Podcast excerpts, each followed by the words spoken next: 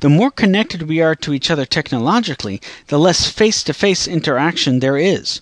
We are more social, but in paradoxically in a paradoxical way, we're antisocial as well. Think about it.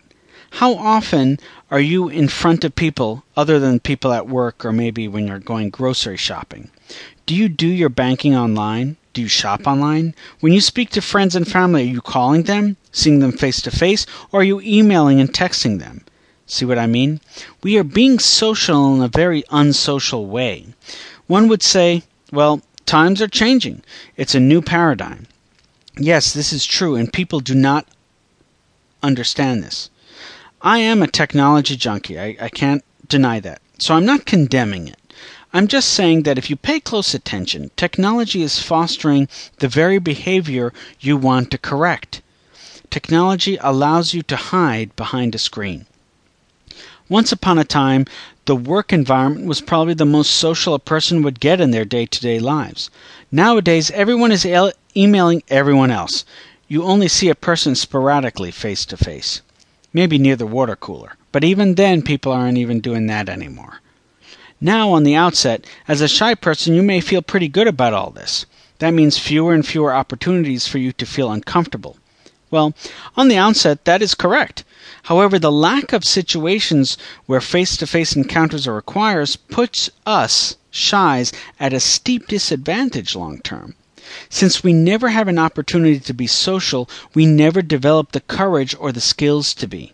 Remember, fighting shyness is not only about being shy, it is also about developing life skills in general. Do you see how this can be a problem? If you are never exposed to the stimuli you need for change, you will never change.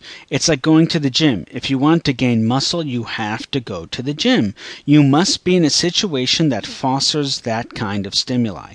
So, in order to break this technology trap, we must do more things to get out of the trap and get out there.